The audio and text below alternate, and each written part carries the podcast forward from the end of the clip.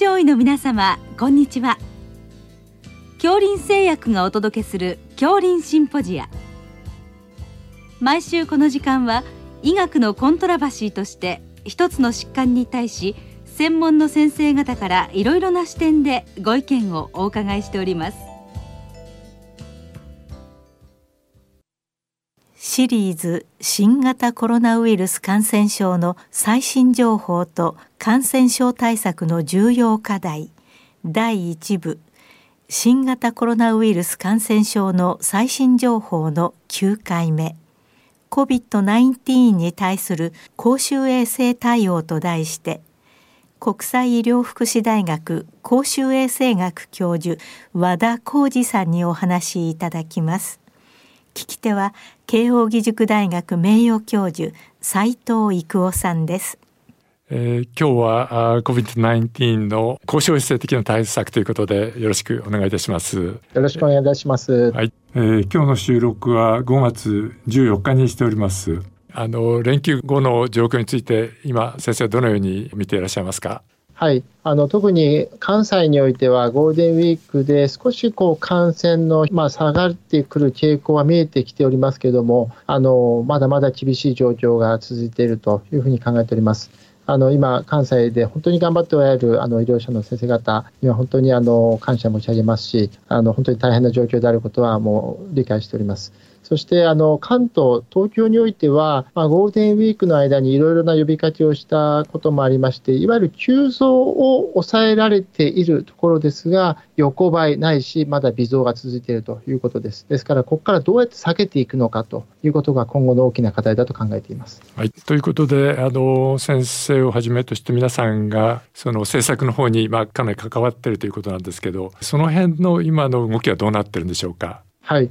まあ、どうやって感染を下げていくのかというのが一つと、もう一つはどうやってワクチンをできるだけ早く接種を進めるのかといったところになります。あの医療者の方もですね、まだまだあの接種が行き届いてない方もおられますが、だいぶこう進んできたところはありますが、まあ、次いで高齢者の方が結構な数おられますので、え、それぞれ市町村という比較的これまであんまりこう、まあ、インフラも少ないところで主体的となってどう支援していくのかが今後の大きな課題だと考えています。はいえーまあ、ワクチンが、まあ、どこまでスピード感を持って行き渡るかということですけど、まあ、その前にはまずは感染を抑えるということですね。この辺はどうでしょうか？あの人々の行動に対する呼びかけなどがいろいろあると思いますけど。はいあのまあ、1年以上経つ中で、やはり多くの、まあ、市民の方においては、意識はやはり二分されているような感じがしています。あのまあ、片方ではまあ非常にあのもう普段から感染対策をしておられて、普段から心配されておられる方々、まあ、こういう方々がやっぱり日本では多く主体となっていて、まあ、かなりマスクもしていただいたり、会食を控えていただいています。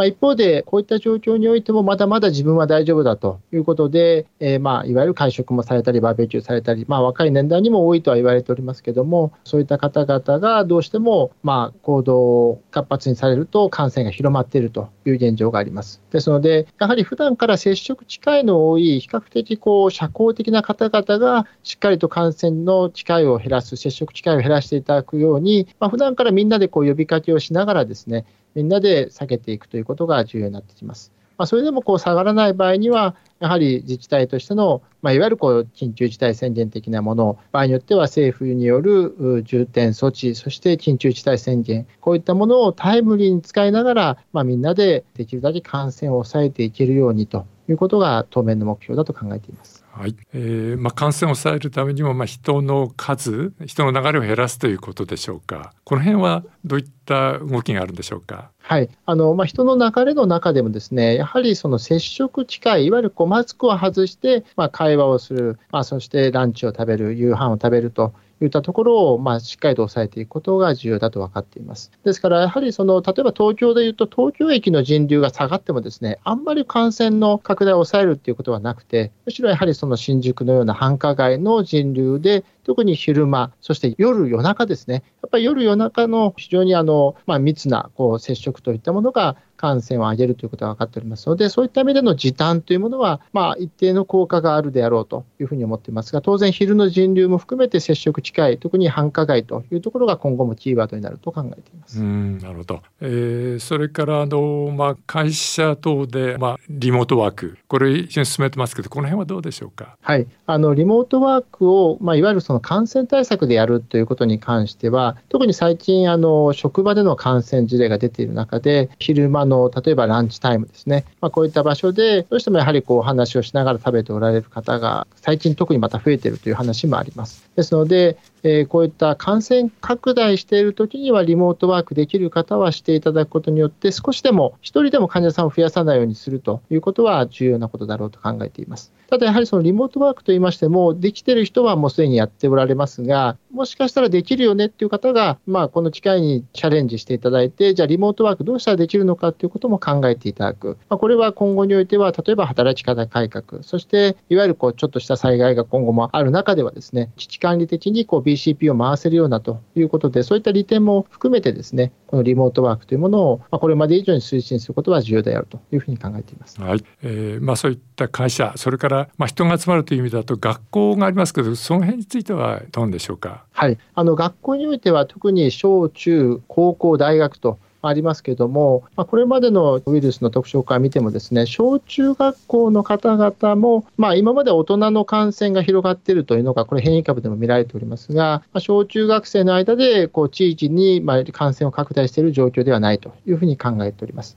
これはいわゆるこれまでのインフルエンザとはまた違っているという特徴がありますので、え例えばま緊急事態宣言等でかつては地域の小中学校の一斉休校というものがありましたが、ま、これは新型コロナにおいてはまあ必要ないのではないかということで今やらなくなってきています。ただやはり高校、大学となってきますと、当然大人になってきますので、感染が広がりやすいというところがありますが、まあ、大学生においても、例えば部活であるとか、まあ、授業以外の対策をしっかりとやっていただくということが今後も含めて重要になってくると考えております。はい、それからの今そういった場所に入るときに、まあ、体温をまあ測ることがまあ通例となってきてますけど、まあ、これはあのやはり軽い症状の人を見つけるという意味ではいいんでしょうか？はい、あのやはり新型コロナに関しては、もっとその症状についてですね、まあ、例えば毎朝テレビ等でですね、こういった症状がある人は外に行かないように、場合によっては検査を受けるようにといったことを流しながら、皆さんにこう知っていただくことが重要であると考えています。あの発熱がないので、まあ、外に出て感染を広げるといったことがありますので、やはりまあ喉の痛み、違和感、そして咳、倦怠感、まあ、場合によっては少し下痢を伴うこともありますし、まあ、味覚、嗅覚障害といったものがありますが、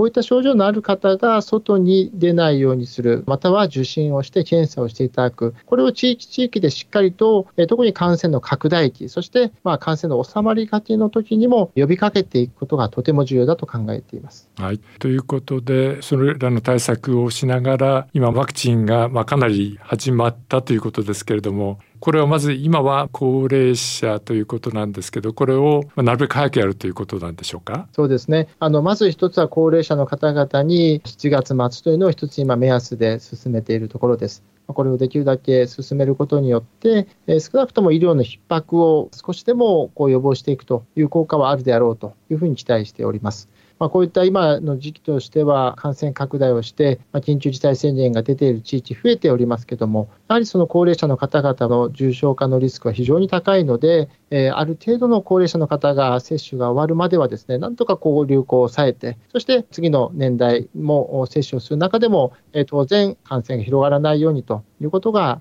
重要だろうというふうに考えています。はい、あのまあワクチンがまあ足りないということでなかなか大変なんでしょうけども、流行がひどい地域にワクチンを重点的に打ち込むみたいなそういうこともできればいいんでしょうね。そうですね、特にあの大阪で感染者の方が増えている中で、えー、できるだけ、まあ、1回目だけでもですねワクチンを打ってない方にできないかということは議論がありましたが、あのなかなかロジ的なところで、まあ、そこに至らなかったのは非常にあの残念に思っております。あのまあ、残念に思うだけじゃなくて、じゃあ次起きた場合にはどうするのかといったことは当然これ考えていかなければいけないというふうに思います。まだあの医療者の中にもあの接種ができていない、まあ、場合によっては接種をすることによって、潜在の、まあ、看護師さんでも、まあ、よりまた現場でワクチン接種を含めてやっていただける方もおられるということになりますので、まあ、そういった接種事業についても今後議論が必要だろうと考えております。はい、あのアメリカのバイデン大統領がワクチンをしなさいとすればもうマスクはしなくていいですよみたいな演説をしてあのとても話題になってますけどそのワクチンが行き渡った後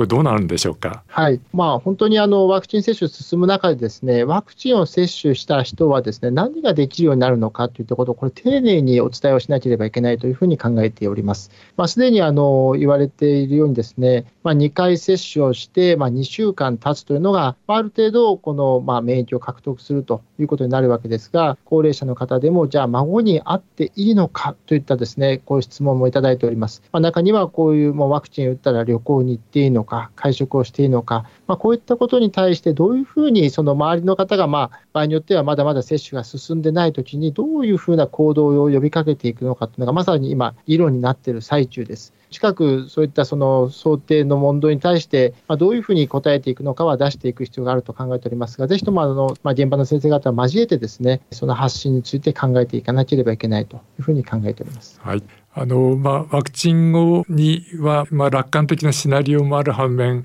別なシナリオもあり得るということでしょうか？はい、あのワクチン接種進むことによって感染が抑えられるということはあるとは考えておりますが、一方で、ある一定の時間、例えば、まあ、今年の終わりぐらいまで、そのいわゆる成人、そしてまあ最近では子どもの特に高校生ぐらいの年代も含めて接種ということがあるわけですけども、やはりこうワクチン接種進む中で、場合によっては、まあ、感染対策を逆にもうやってくださらない方が出てしまったりということで、むしろそういった時期の方が感染が広がるんじゃないかといった危惧があります。まあ、今、変異株の中で40から59歳の方でも重症化のリスクが出ている中でですね、やはり引き続き、まあ、感染対策をしっかりとやっていただくようなコミュニケーションも、まあ、上手にしていかなければ、まあ、あのこれまで以上に感染が広がるといったあワーストなシナリオも今想定しているところであります。はい、どうもありがとうございました。ありがとうございました。シリーズ新型コロナウイルス感染症の最新情報と感染症対策の重要課題第1部新型コロナウイルス感染症の最新情報の9回目 COVID-19 に対する公衆衛生対応と題して国際医療福祉大学公衆衛生学教授和田浩二さんにお話しいただきました。聞き手は慶應義塾大学名誉教授斉藤育夫さんでした。